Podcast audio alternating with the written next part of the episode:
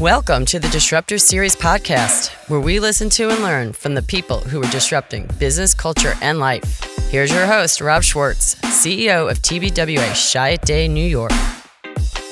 Thank you for tuning in. This is a special episode of the Disruptor Series podcast. My guest is a record producer, talent manager, impresario, and author. His name is Andrew Loog Oldham. Does that name ring a bell? It should. After all, Andrew is the original manager and producer of the Rolling Stones from 1963 to 1967. Today, Andrew invited me onto his podcast, Sound and Vision. And after chatting for over an hour, he turned to me and said, I think we just did your show too. I think he's right. So without further ado, Andrew Loog Oldham on the Disruptor Series podcast. Disruption. Yes. I mean, disruption. I went, oh, I like this. Oh, good. Yeah. Yeah. Well, we've uh, we've built a business on it. No wonder I like it. you know, That's right. We've turned uh, disruption into a remuneration. very good. Very Our good. chairman, uh, a French a Frenchman named Jean Marie Dru, um, loved advertising. So you have to go back to kind of the 1980s, and uh, you have this Frenchman who is loving advertising. And like a lot of French people, as you know, they'll say, "Oh, I love this," and then they say, "But wait." Why? Why do I love this? And he uh, reverse engineered what great advertising was. And uh, once he had that formula, he said, "Hey, it's uh, a defiance of convention." And I'll give you an example in a second. Yeah. It's a defiance of convention that meets a vision. And to break that convention, to get to that vision, we have to disrupt. It's very intuitive. Okay. Super So intuitive it's totally. super intuitive. but we turned it into a methodology. Yeah. So the example for him was, uh, again, back in the 80s, every coffee company sold the beans.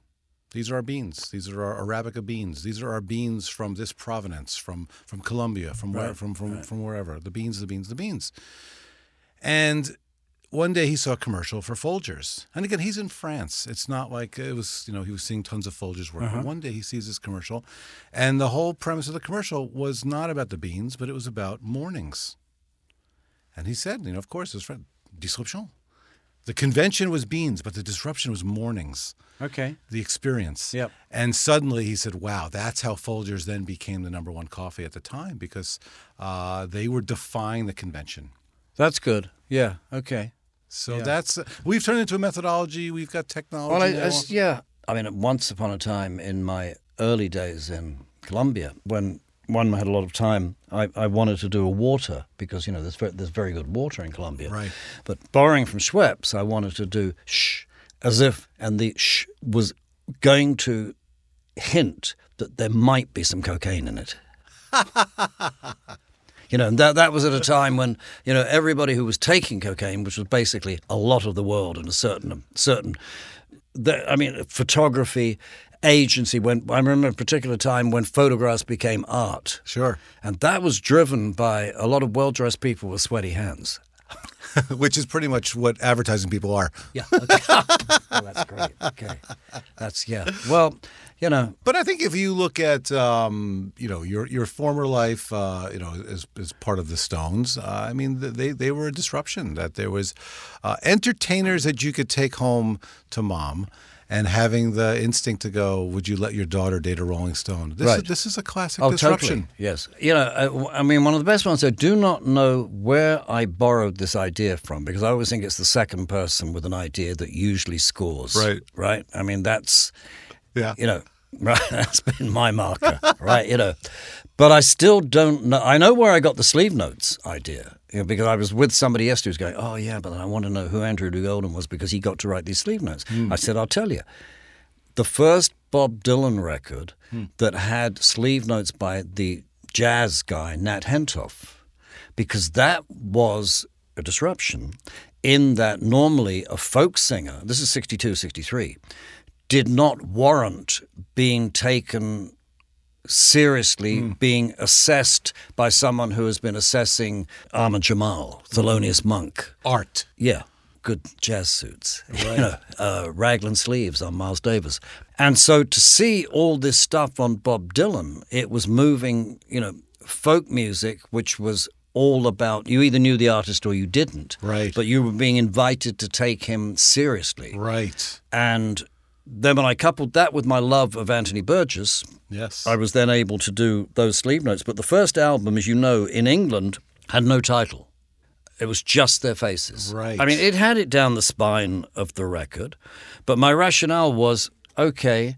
Um, I think it's it's never been done before as regards all these th- th- this particular market in England, but it will make the record company take us seriously too. Yeah. Because it, it's you're you're okay inside the building. You've got a, a faction going. How dare they? Yeah. It's their first album, and this manager is insisting that their name is not on it.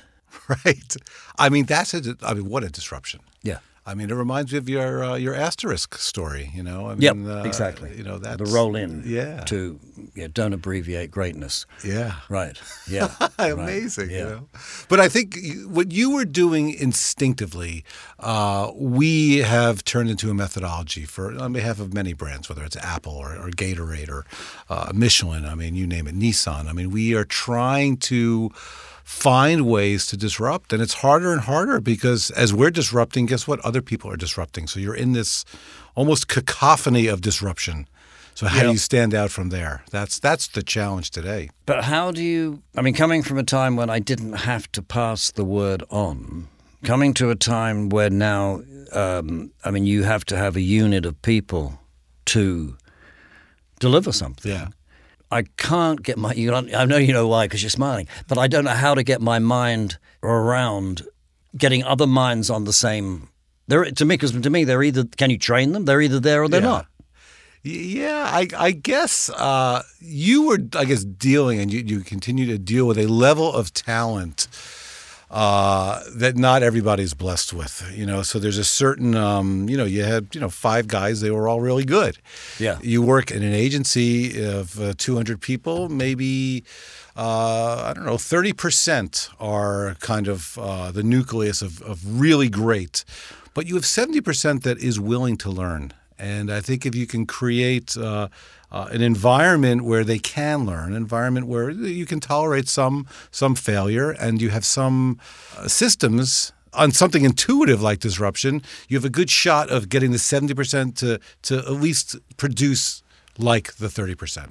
But how do you help the seventy percent get there? I mean, I think the first part of it is uh, you have to show them. You have to show them what great things are. You have to remind. Again, Uh-huh. Great, it, good. It, it- it reminds Yes. me of again your world a little bit of what I know of it, which is, hey guys, you have to write your own songs. Yep. Look at these guys over here, you know, Yes. John and Paul. They've written some songs. Yep. I think you guys, you know, should Yes. get away from North Michigan Avenue for ten Exactly. minutes and Exactly. write something. Yeah. But I think the guys probably had to go, oh, they wrote that. That wasn't something Muddy Waters did. Right, That's something these two guys did. Oh, we can do that. Well, actually, it was more direct than that. It was going, listen, you're going to, you were going to run out of R and B songs soon. you know, I mean, the the all the nuggets have gone, and people we regard as rubbish are recording these nuggets and having hits with them. So you better write, or we're going to be like an airplane without a parachute. Yeah. Yeah. I mean, it's going down. I mean, in, in your Mary Quant world, uh, did she have a, an ability to scale? Was it? That was Alexander's job. oh, okay. She didn't play the dictator. He did. Um, and somebody has to. Yeah. oh, yeah. I mean, I went last August um, to see uh, Roger Waters in uh, uh, Nashville. Actually, it was a guy, a guy. Fr- the great thing about doing the all the radio shows, all the years I did for Steven Van Zandt, was it was a completely new experience of making friends who I never met. Hmm. And then eventually I would start having dialogues. If one of them was a dentist, I say, Can I send my wife's x rays up because I'm not sure about this? And there would be like little things like that. And eventually one of these guys in Nashville wrote to me and said, It was January. He said, Look, we're buying tickets for Roger Waters in August. If you come, you come. I'm going to have no trouble selling them. So mm-hmm. around July, I said to Esther, You want to go to Nashville on the way to Vancouver? Yes. And smallest anti-Jewish defamation league I've ever seen outside, you know. But I wanted to see a dictator, and he is a dictator, hmm. Roger Waters. I mean, yeah, yeah. It, the the band flow, how it hmm. flows off him. it- hmm. I mean, apart from all the incredible. Um, I think it would help if I knew the. I don't really don't know the songs. I was never into Pink Floyd, because they were a disruption. Yeah, yeah. For the very simple, but I didn't like the disruption. They were a disruption in England in the same way that the band were in America, Mm. that suddenly average looking people. So the star thing got changed Oh, and shifted. You know, 1960, I mean, the year of those two band albums, where they, think about it, music from Big Pink. Yeah. And Pink Sorry, Floyd. Roger, we're leaving you alone now. Yeah, And Pink Floyd. It Yeah. was a, it was a moment of pinkness. yeah, there you are. Right. Yeah. But yeah, oh, that's interesting, and and also the uh, the long format of Pink Floyd. Yeah. you know, you living in a world of under three minutes, them Right. living in a world of an entire album side. Totally. Yeah. Well, that is a different change because then so you you were faced with the question of marketing, like about wait a minute, we haven't got a hit single, or even if we have a hit single, we possibly dare not say it's a hit single because that will offend the new altruistic youth that in England was affected by this, and America was affected by the onset of, of from Martin Luther King to the, uh, uh, I mean, from civil rights to Vietnam. No, you know, suddenly golden pop was no, no, you know, like unless it's by an American. I mean, it was still the same thing. I mean, the Doors singles or Buffalo Springfield, but the band man was was a um, was a.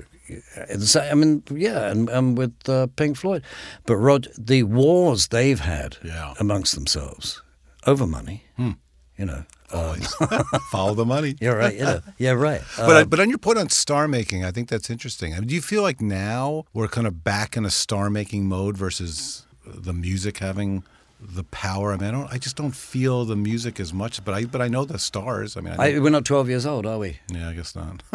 You know, no. I think that makes a difference. I have pants that are twelve years old. Well, yeah, you are. Good for you. Okay, they will come around. Um, I mean, I went in, in Montreal. I, I, I uh, a few months ago. I got there and I looked around, and there was this English guy I'd never heard of called Tom Misch, M I S C H, twenty-two-year-old, looked like a footballer, and. I don't know why, but I was pulled towards it, playing in a small little theatre, probably uh, 600 people, eight, so- he, he, I knew I was onto a good thing when they moved the theatre from a 300 to a 600 just on the tickets they'd sold. Wow. You know, because the hardest thing in music is somebody now, as opposed to 20 or 25 years ago, could be selling out even the Royal Albert Hall or Radio City Music Hall, and you don't, you won't have necessarily heard of them or know who they are if they're not a part of your life. Right. Whereas once upon a time they weren't part of your life, but you still knew who. Oh yeah, I know who Herb Alpert is. Yeah. Yeah. Right. You know. No, I just remember my grandfather. You know that Mickey Jagger. You know he. Oh yes. Yeah. He wasn't part of his world, you know. Right. He was a Sinatra guy, but uh, or a Tommy Dorsey guy. Have But you read he- the book um, by Sinatra's Last Manager by Elliot Weisman? It's the kind of book that to the seventy percent of your staff that we were talking about, you should say you got to read this hmm. because forget the man's language. He came out of that whole Westchester mob thing, Right. You know, and he, I think he almost got the job as uh, compensation when he came out of jail. Right. But he was a good manager. You can hmm. tell from the book. You got to read this hmm. because the information, even though it's to do with Sinatra, Liza Minnelli, people, Steve Lawrence and Eydie Gormé, and things like that, it's the fundamentals. You know, Interesting. and boy, this guy, he took more crap than I did. Yeah, but he was with Frank, you know, and he was in love. And uh, you know, in the book that um, that I've nearly finished, um, Aftermath, um, I say that the best people I worked with, artists, hustled me as much as I hustled them. Interesting. Yeah. And I've only come to that. You know, that's a, a new realization with the time. And do you think that, that what? Why is that their ambition? That's why. Why did they hustle? You know. Well, they never admitted they were Of ambitious course, at that time. You know, um, I th- I think you know what sets you apart, and therefore, if you decide to go with somebody, you better get the best out of them. You can't coast, Right. Or you can't let them coast. You can't, you know, you will pick like they picked me that I was slightly younger than the the uh, the most of them, and that they knew I would be totally devoted to them, Right. Because I didn't, uh, unlike say one of the first partners I had, I didn't come in with five other clients. Mm-hmm. But that, um, and in the same way, they, they, in a strange way, they were already men. You know, there's certain people I'm sure that you meet that okay, we won't go into a Shirley MacLaine thing of the lives before or the lives to come, hmm. but there is an element Yeah. of that, and some of them have had too many lives already, like Brian Jones. Yeah. But if I look back on it and go, I mean, if if you look at the relationships you've had in your work and hmm. you go, well, you know, that one was great until the moment it wasn't. Right. But a lot of the other ones that were successful, they were messy. Yeah, yeah. There was nothing messy about the Rolling Stones. Well, you know what? uh, When, when you said that they, they wanted you, there's this uh, management theory that A players want to work with A players. And when an A player has to suffer a B or a C player, they get completely despondent, alienated, and they wind up leaving. And they may have seen the A player, you know, that you were you were kindred spirits in your uh, kind of Yes. you know level of ambition and uh, you know quest for greatness. Yeah, and also what we liked. Yeah. You know, that's a unifying factor because, I mean, Keith Richards put it in one of the books, um, maybe the one he wrote. um, he said, "Hey, everything was great with Andrew while we liked the same things." Yeah, yeah. You know, um, and what liked the same music and the same hits. But then when I ran into trouble with uh, the idea of Pink Floyd, I mean, I couldn't handle. Sorry, Roger, we're back again. um, I couldn't handle. Wait a minute. Is the new appeal going to be that for the audience? And this is coming back to what you asked me about today. Like, is the new appeal? Okay, it could be me on stage, except for the fact that it's not that person. Never mind how they play or anything. But in terms of identity, Right. nobody's going to go look at Mick Jagger or Michael Jackson and go, that could be me. Right. But the fluency of Roger Waters was very interesting. He played the bass like a drummer. Hmm. The drummer played the frills around him. Like Phil's almost. Yeah. Hmm. Uh, Roger Waters, he held it down. Hmm. Everything else, you know, he was the meat. Everybody else was the vegetables. And that's almost the opposite to the bottom end being the drums and the bass. Right. You know, I mean, he gave he didn't leave any room for the drummer to lead. Yeah. He led. Yeah. So I got what I wanted to see. you know, it was- it I mean, how would you relate that to uh, Charlie Watts? Because it's often been said that Charlie follows, uh, you know, what, what what what Keith is doing. Is, is it? I don't believe he does. No. Charlie follows his dream, and his dream happens to be jazz. And I mean, I got a great idea of what Charlie Watts was. I went about 10 or 12 years ago here to see a very questionable event, which was Loudon Wainwright redoing Judy Garland's uh, live in Carnegie Hall. Wow. I'm not even sure on paper I'd be. David Bowie went. So Oh, yeah? I mean, I didn't feel. I went. Oh, okay, uh, it's worth the risk, you know. And then, no, if it, it was um, okay, but I didn't like Judy Garland live Right. at Carnegie Hall. But I will admit to it being a very big event. yeah. Right. Uh, I did meet her too.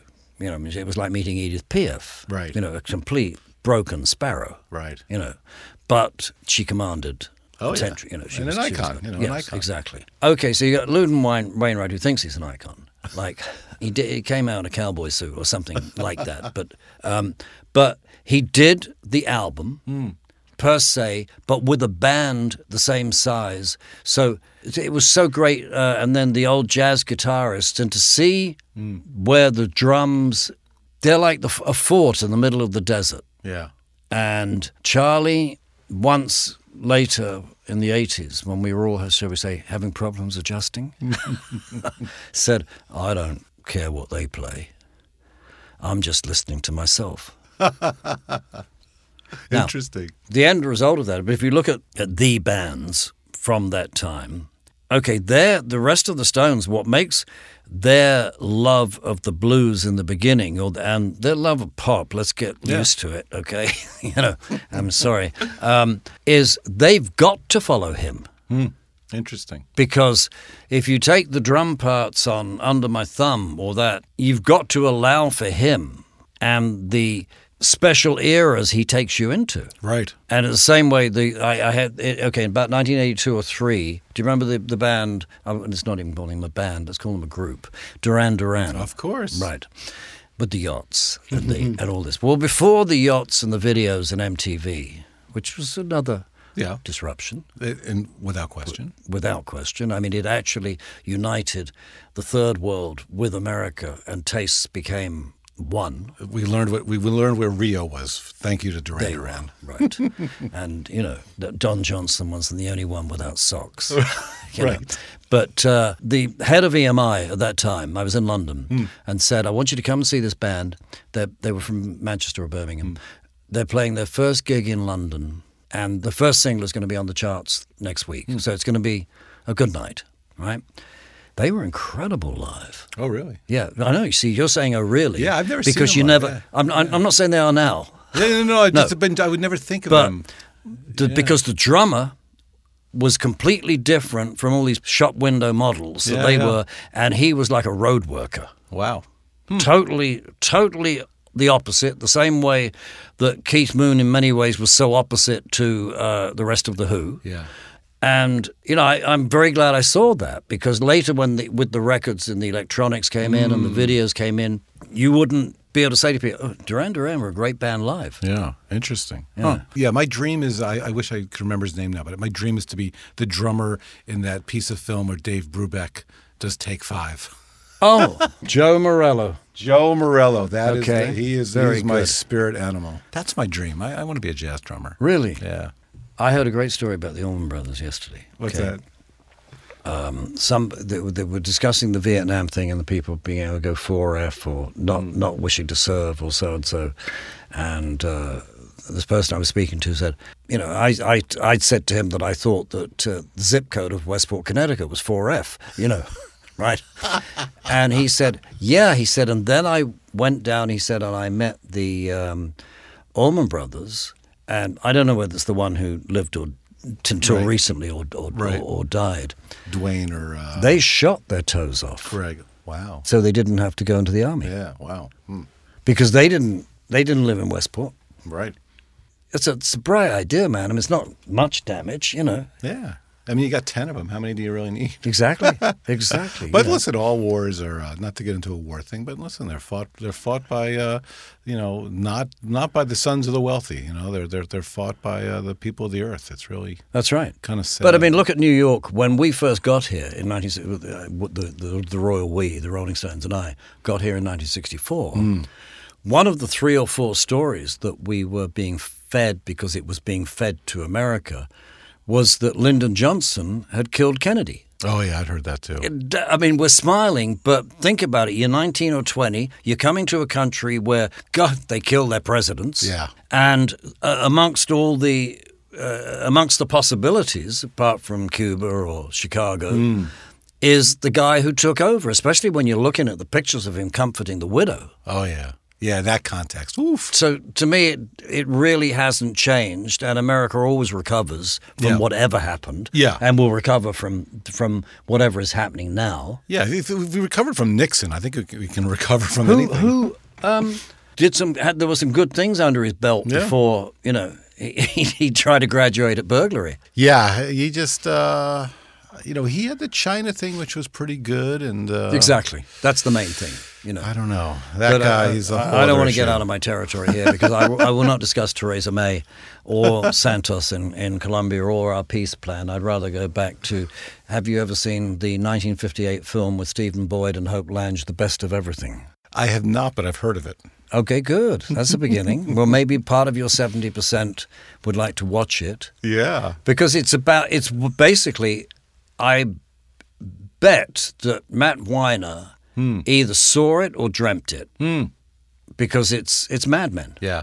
Yeah, Mad Men, uh, I think, is a uh, interesting that you use the word dream because I think there's something about that show that everybody in, in, in my business seems to have had that dream about the business. That's really what it, especially the art direction. That's what Yeah. the art. That's the art direction of the show. I should be more specific.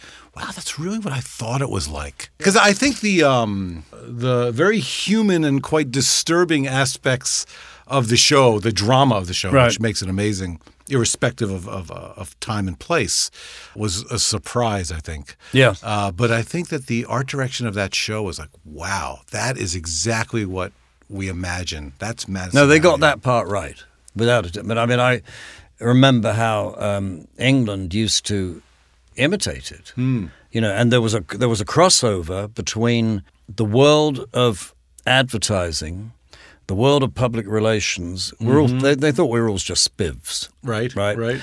and the world of jazz. Um, in that there were a few stores that sold, you know, American suits that would be fifty dollars in Des Moines, Right. but uh, to us in England, they looked like jazz suits, like what jazz musicians would be wearing. That that sort of um, no linings and just Yeah. you know the the uncluttered uh, look, and that's what um, a lot of the advertising world adopted Hmm. as. I mean, the po- our points of reference were um, the American, the one with the patch. Uh, Yeah, yeah, sure. The uh, Hathaway man. yeah. yeah, yeah. And the few American magazines that got into England, that was the look. Yeah, And the male models in England completely copied what American, you know, the, the, the things for Brooks Brothers or whatever it was, you know. Yeah. So, you know, that became the identity, identity in a way to have the American thing, move it away from the spiv. There was no difference in the minds of our parents if we said we're going into advertising. Or- it was almost like we were like doing bad things with rent control. you know, it was a, it was a villainous Yeah. You know, you're not- Subversive and uh, yeah, well, there's uh, Uh, there's something no. in the ice of that drink. You're nearer a pimp than you are a pulpit. Well, speaking of pimp stories, I, I like this story because it inspired me. So I, I became I was a chief creative officer on the creative side. Then I became a CEO in New York.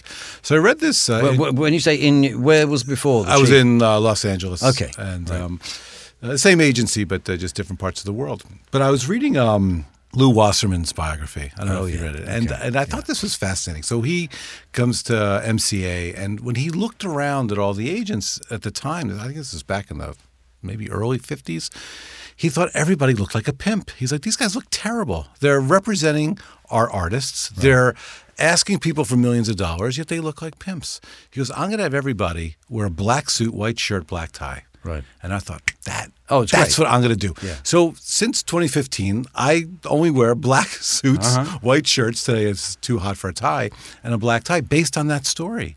That's great. Because I, I love that because I'm representing these clients. I've got to you know give the agency, hey, you know, I agree. I'm the guy in charge here. And by the way, when I talk to these clients and we're asking for millions of dollars and protecting their brands, I want them to take us seriously. I think that's great. So, I mean, I look like a sore thumb. Nobody wears a suit anymore, even in New York on the, on the subway. Uh, Well, no, I think that's great because uh, it, it also touches on the thing that, and I don't know. You're going to tell me whether this happens with your the seventy percent, right? Because that part is the most important. Can you drag them into the where they're not the seventy percent anymore? Is can they have heroes? Can they be influenced, or do they, you know, you're you- you're the star with your own iPhone. So what's going to get you to lift your head up? By the way, their necks are going to be in trouble in 30 years, right? But um, are they beyond, or, or or is it a different level of going? Wow, man, he's great. I mean, you're, the thing with the, you you could. I mean, I'm going. Most people say you, you're telling me that that Frank Sinatra guy manager was great. I'm saying yes, he was great. I, you know, I, th- I think that is a fascinating question. I, I uh, the whole nature of heroes today, I don't know. I think that we we spend a lot of time understanding millennials to be, um, I don't want to say peers or buddies, but um, empathetic. Uh, empathetic in the sense of really trying to listen closely, understand their plight, you know, instead of where I grew up, which was when I had a creative director, it was like, write me 50 headlines by lunch. And, Lovely. and you know, Yeah. maybe 49 of them could be fucking great. You know, that, that was, that was, that's, you know, kind of the direction I got. Now, if I had to ask somebody to write 50 headlines today, I would say, hey, listen, it'd be great if we could get some headlines. I don't know, could, like, I would love for you to have 50, but as many as you can do. That's how I'd have to ask them today. And because Oh, that's interesting. Okay, because if they don't know you're bullshitting them, then where is the line of respect? Into you've got to do that. You know, this see, this is where I cross over in the terms of the the land of committee, where I go.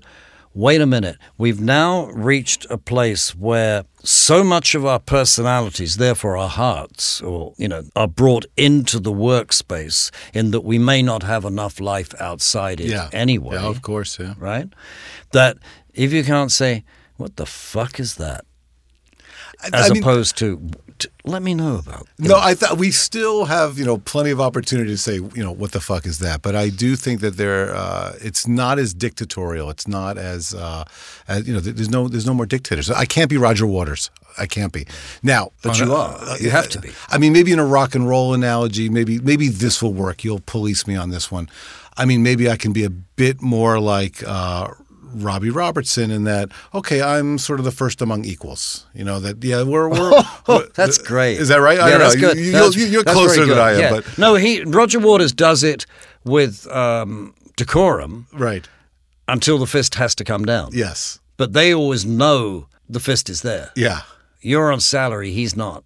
right But Robbie Robertson is is totally different, but more appropriate because he fooled the band. yeah I mean, he had to because he was the only one without all the habits they had. yeah And I don't care whether his book is true or not. It's a great book, yeah right? well why let the truth get in the way of a good story right Indeed. well, uh, yeah, I think you can have both. Yeah. Uh, We ha- I think we have to strive for both. Yeah, But I remember the film. There was a film in 1970. I think it was called Freedom Train, and it was they were all crossing Canada, the band and Janis Joplin, um, on a uh, train, you know, thing. And there is it's two months before uh, Janis Joplin dies, and the which one? It's either Rick Danko or Hmm. Richard Manuel Danko, right?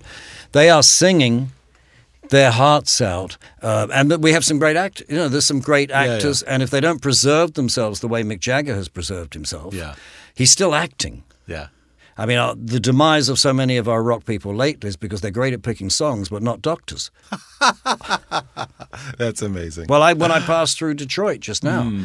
everybody was willing to give me so many Glenn Frey stories yeah about what the prescribed drug jungle that he Hmm. was living in was. But back to Lew Wasserman. Did you read the last Jean Stein book before she jumped off the balcony? Uh-uh. West of Hollywood, I think it's called. No, uh-uh. Yeah, okay. She wrote Edie, yeah which was the influence for me writing Stoned. ah okay Because as it was all voices from the Andy Warhol movement around Edie, and Edie was already dead. As I was um, comatose at Yeah. the time, I went, when I come back from lunch, and if I write a book, this will be the model. Basically, because I knew that um, what would keep me going was to hear, you know, in the 60s, the communication, we didn't get press clippings. We didn't know how well we'd done the night before or things like that. You just moved to the next Yeah, town. yeah. Nobody said, Oh, Reuters. We remember Reuters. Yeah, yeah, of you had Reuters, and they would arrive in the office three or four weeks later. But by that time, you were already off to Yeah. another country. So there was none of this. Perhaps better tracking. How well did we do? You, I know. You lived in a world of you knew how well you did by the work you'd done on stage. oh okay interesting You know. something that you said to me uh, once in one of our conversations, or maybe I read it in the book, which was you'd get the hit, you'd, you'd record the album, Olympic Studios, wherever Yep, you would yep. go. Uh, and if it was a hit, you'd get back into the studio because guys, we need another one. And if That's it was America. a flop, guys get back in the studio because we need another one. The the the your metrics were Well, no, no, the, the, it worked a different way. In America, if you had a hit, you had to deliver another one to get paid on the first. Because if you didn't have another hit, less with a major label, but still, they were still screwing you. Mm. Like you know, I mean, it, it, our business is the one that if you don't get used to the fact, if you don't know that. While they're welcoming you, the, the accountants are in the back. Okay, I, I mean, I you like this. I had a dawning thought while I was driving across America. I was going back to the 60s and going, well, wait a minute. We were paid without any problem all the way through the 60s. And, and I realized one of the reasons was because they'd stopped paying the people from the 50s. there true. you go. Right? Interesting. In England and Europe, it was a different thing hmm. where, first of all, they allowed you to record a single of 45 RPM.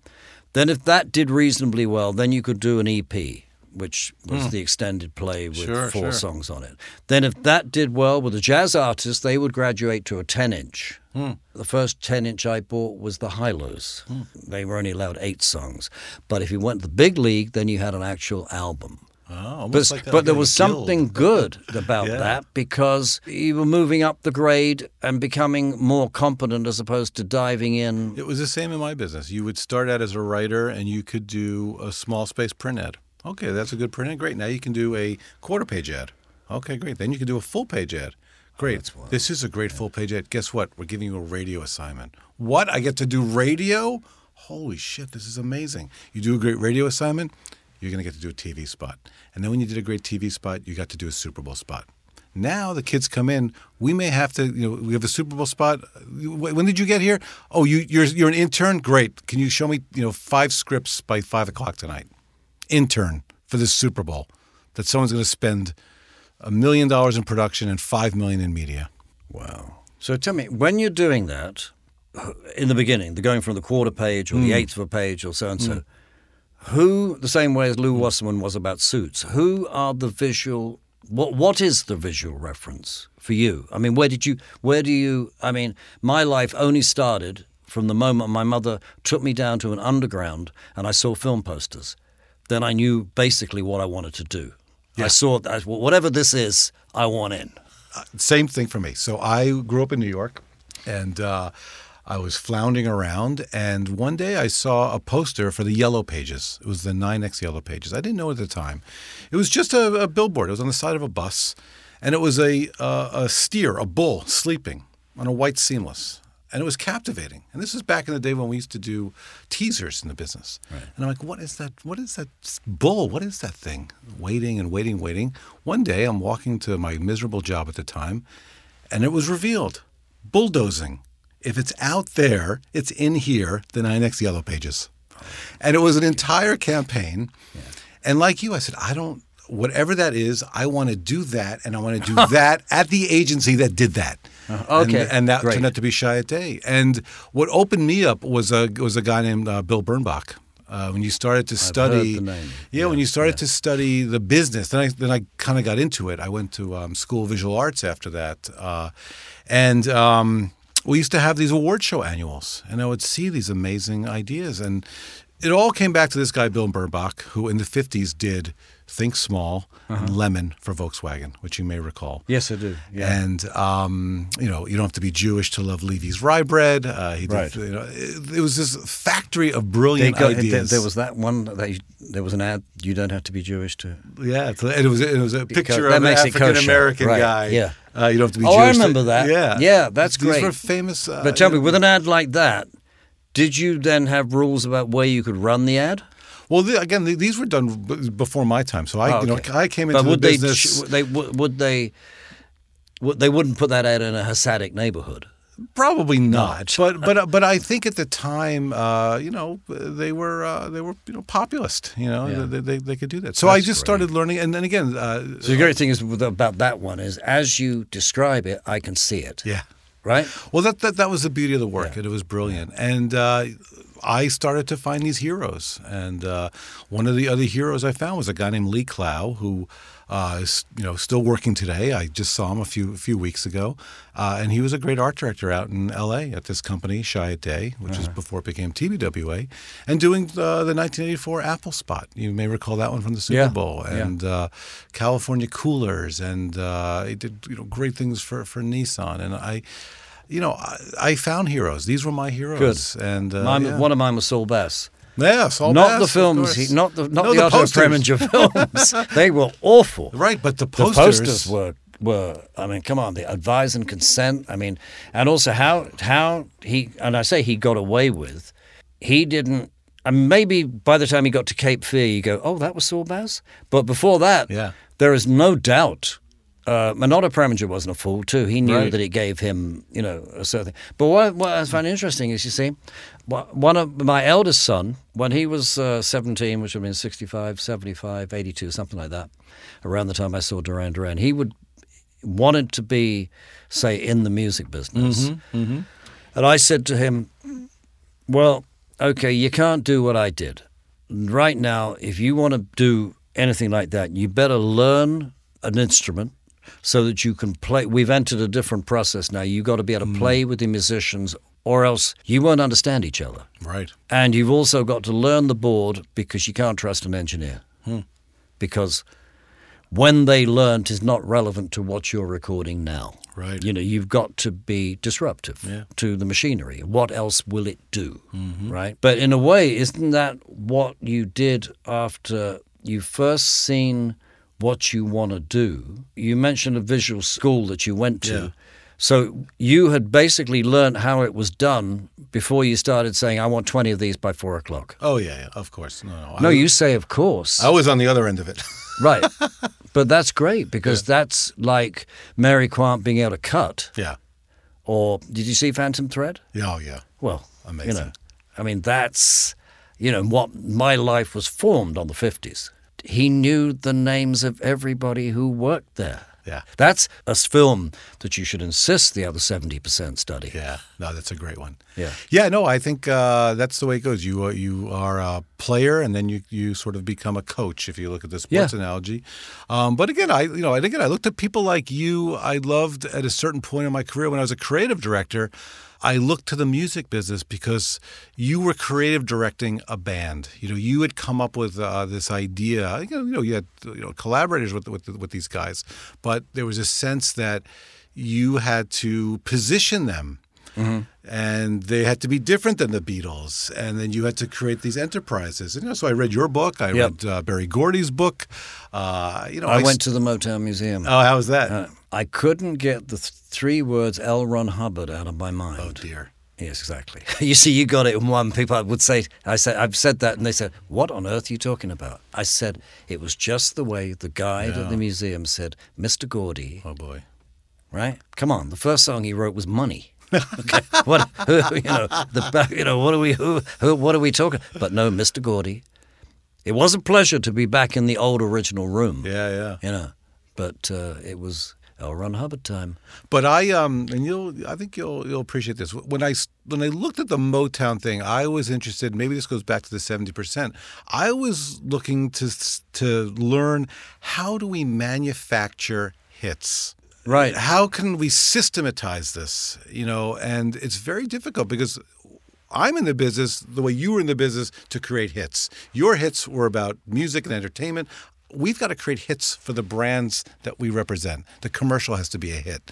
This billboard has to be a hit. This idea has to be a hit. Because you and I, even though we're in different parts of the world, we're both trying to be in pop culture. Well, then I have a question to ask you mm. about. Okay, to start with, we have the rhythm of time today, which is totally different, mm. right? In that you and I both know a time when we had to look for music mm-hmm. as opposed to perhaps avoid it, Yeah. right? Yeah. Because of what it um, what it does, right? Or unless it's aligned with something that changes the flow completely, uh, uh, places the music in a different place, you know.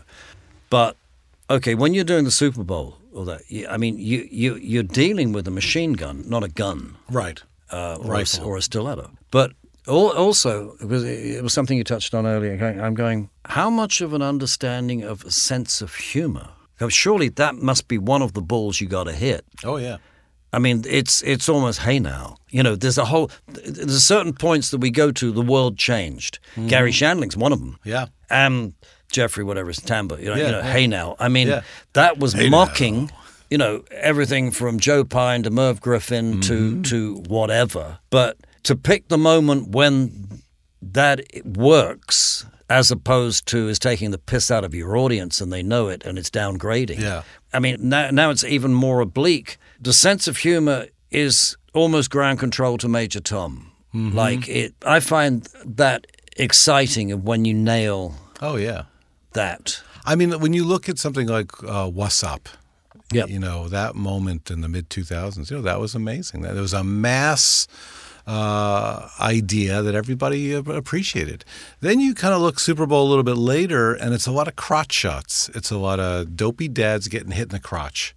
Right. And then some of the, the audience gets alienated. And now uh, I defy you to find really funny Super Bowl spots. We don't laugh at advertising anymore. It's very Oh, so when, difficult. when I missed the boat. When did that stop? uh, No, I'm talking about like a Fargo type, Coen Brothers type humor that sometimes comes through in some ads, less with what's said, but more of a look and more. uh, sort of the offbeat Yeah. stuff. Uh, I mean, that's I think that's still around. It's not Fargo esque, but I think, and it's not a Super Bowl spot, but I think uh, when they did the uh, Dollar Shave Club. Okay. I mean, I mean Yeah. this this is uh, you know to me one of the last great funny you know commercials out there. It ran on YouTube, you know, and there was just something about it that we all we all loved. Or even um, in the UK, I don't know if you remember Cadbury Gorilla. No, I don't. Oh No, my God, this was a you know a, uh, you'll love this. I got to send this to you. Uh, purple room, like a Cadbury purple. Yeah. And there's a gorilla at a drum kit. Okay, I'm, I'm there already. You're already there, already. Right, okay? yeah.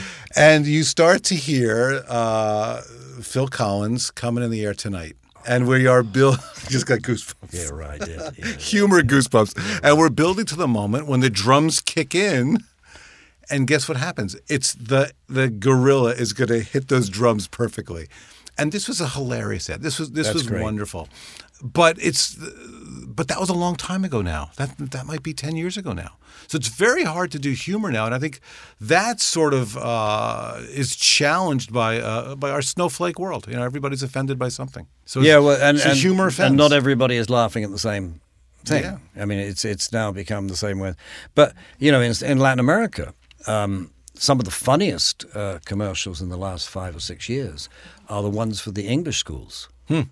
They actually, one of them mimics um, the English guy does the late night Jamie um, oh uh, thing. James Corden. Or, Yeah, him. Yeah, right. Yeah. Um, uh, being in a car.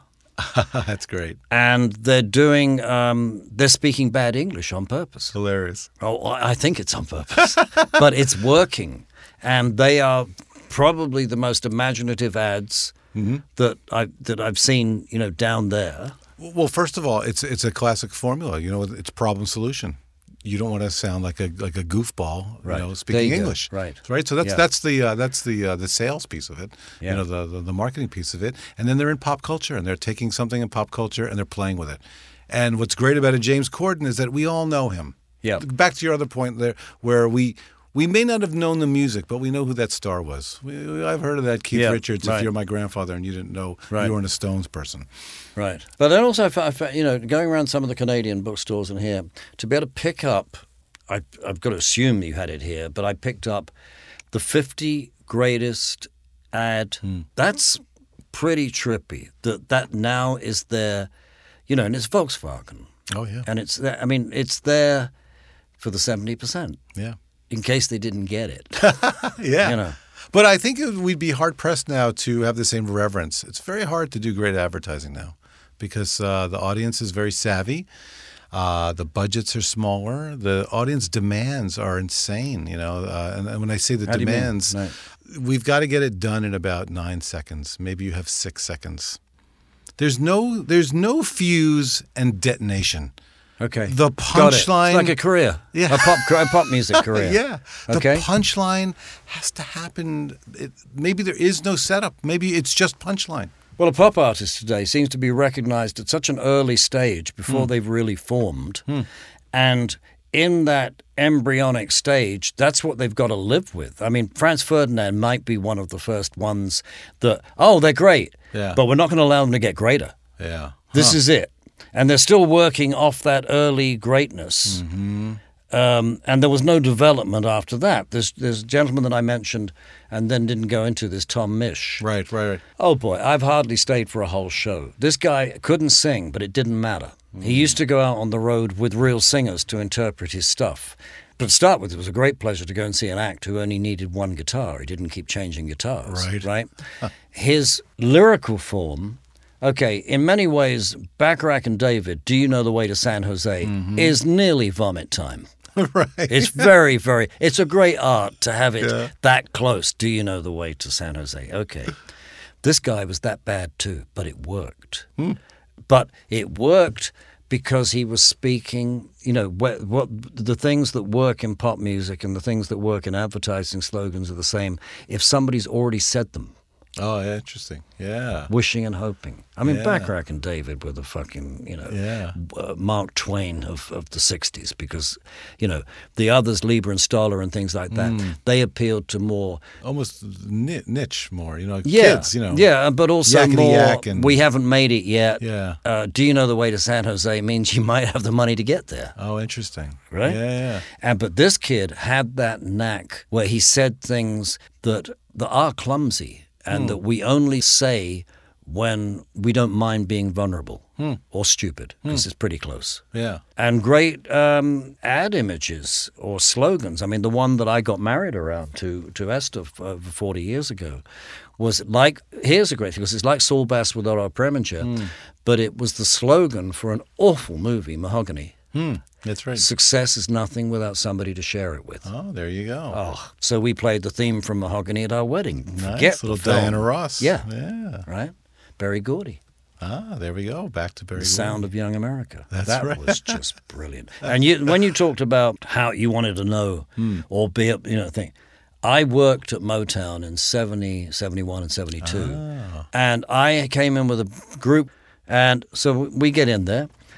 And it was a school, man. It was a school. I'm sure. But wasn't the magic of Motown that everybody loved it? I mean, everybody was connected to that music. Yeah, because this was the America that we wanted as opposed to Hmm. where America was going. We didn't necessarily we didn't want Bob Dylan. Right. We didn't want that news. I mean, there was people who were raised and wanted that that news, but keep it going, keep it going. You know, Yeah. just because Kennedy's dead. Yeah, yeah. Um, Yeah. and, and then that has a lot yeah. to do with it. That's watershed. Yeah. yeah. Yeah, because, well, even the Motown stuff got a little darker. And, uh, With drugs. Yeah. And Marvin Gaye. I And Marvin Gaye, well, stuff- said, I said drugs. Yeah, right, know. right. But uh, but but even the, the tenor of the music, if you look at compare, you know, heard it through the grapevine with uh, tracks of my tears, uh, you know, those are two. The, just the feel of those two songs, you know, Well, the Temptations with Norman with Norman Whitfield was Standing the first. Shadows of Love. yeah, all of that. He was the first one who went it before Marvin Gaye, before Stevie Wonder, who basically was going, you know, we're shifting because Chicago was almost the city of pain and blues. Um, you know, Detroit was make America happy.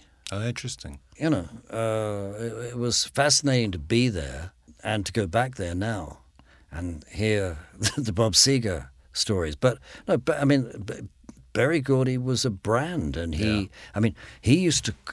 Okay, it was an advertising agency, and he used to call. He would be having twenty four mixes by different people. And I mean, that was adopted. I was reading a book on the Canadian engineer producer Daniel Lanois. Yeah, of course. and um, I'm always ready to borrow. I was, you know, I mean, I like, you know, inspired by it. I'm inspired by him, man, because I was I was going to have to work with somebody, and I had to work a. Um, I knew my trick to working with them now was all I got to do is keep them off guard.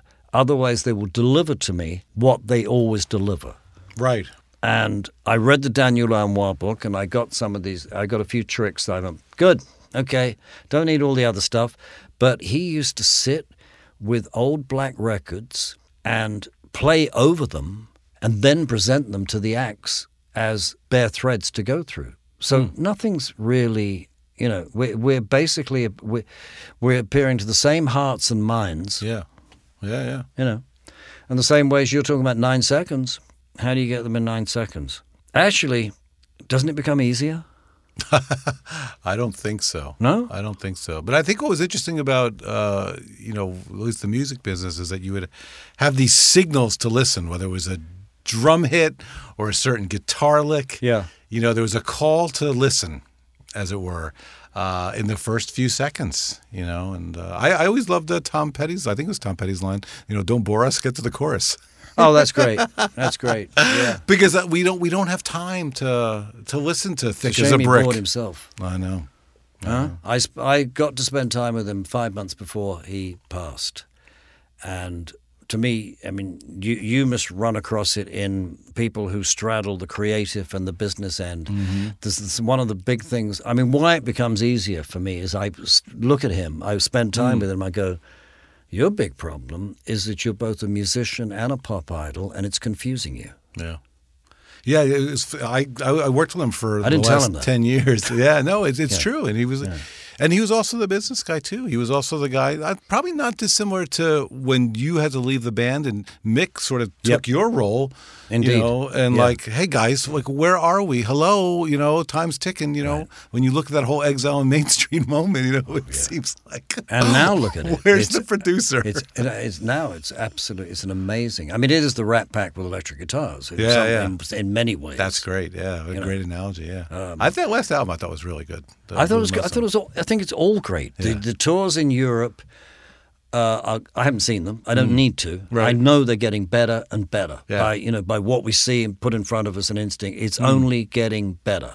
I think they've got to come and make America better again. Yeah. Because there's a history in America that with them Mm. that uh, uh, is pure Keith. Yeah. you know, there's a you know, I mean, customs people. How's Keith? Yeah. right. You know, don't have that in England. Yeah, yeah. You know, because they were, um, but I, th- they are a rat pack. Yeah, It's- yeah, that's a great way to look at it. I think that's that's kind of what's happening to rock and roll. You know, it's becoming this sort of uh, Vegas show, and I think to me the the the real opportunity is is these holograms. You know, we're still I'm starting. Roy Orbison, man. Yeah, I'm. st- He's going on tour. Oh, a hologram. Yeah. Wow. Well, he's going on tour. The Yeah. Widow's putting him on tour. Somebody's. with hologram. yeah. Wow. I mean, they, they, they, Elvis was the first one. Yeah. How was that? I didn't see it. I, I wanted to. I was too stoned to go. Oh. I couldn't handle it. Uh, the whole idea of no, no, this was just you know, life was weird enough anyway. Yeah. You know, um, with an orchestra, with the people who played with him. this is getting uncanny. But see. I never saw Elvis. Elvis was Fat Elvis when I was a kid. You know, he was uh, whatever um, uh, peanut butter uh, and banana Elvis. Right. Um, but when I saw the documentary on HBO, I went, "Fuck me, this guy was magic." You know, and I would like to see. You know that 1956 Elvis when he does witchcraft with uh, Sinatra. Sinatra, it's is, incredible. Is that amazing? Yeah. I, that's what I want to see. You know, I want to see that Elvis. Well, it was there. And we see, we, we were blessed because here was a freak of, uh, you know, there are no accidents. In that, as we know now, one of the reasons that Colonel Tom Parker never took Elvis to Europe is because they would never have let Colonel Tom Parker back into Right. America because he didn't have a passport. Passport. right? And, and we thought it was career planning. oh my God. He would, wouldn't dare let his act be. And so, Elvis, Elvis, will he ever come to England? Doesn't matter. We had the movies, we had. Uh, um, and we had, you know, I saw uh, two years ago in Bogota Justin Bieber. Okay, he's not stupid. yeah. Uh, nobody has that many hits. Nobody's under the no wings of Usher without, you know, Usher throwing him out if he ain't got it, right? And when he spoke to the audience, I went, my God, this is Elvis meets Dobie Gillis. He even looks a little like Elvis. You know? So, you know, God is God, Yeah, yeah. right? And everywhere. And it's been very God talking to you. Yeah, excellent. I thank you for this. I, I hope this was your show. I didn't know This was perfect. well, it could be both our shows. Hey, I, it is. Right, I think it's going to be. I think so. It's Okay. going to be. All right, brother. Thank Thank you. you. You've been listening to the Disruptor Series podcast brought to you by TBWA Chiat Day New York. Craving more disruption? Visit us at tbwashyatny.tumblr.com.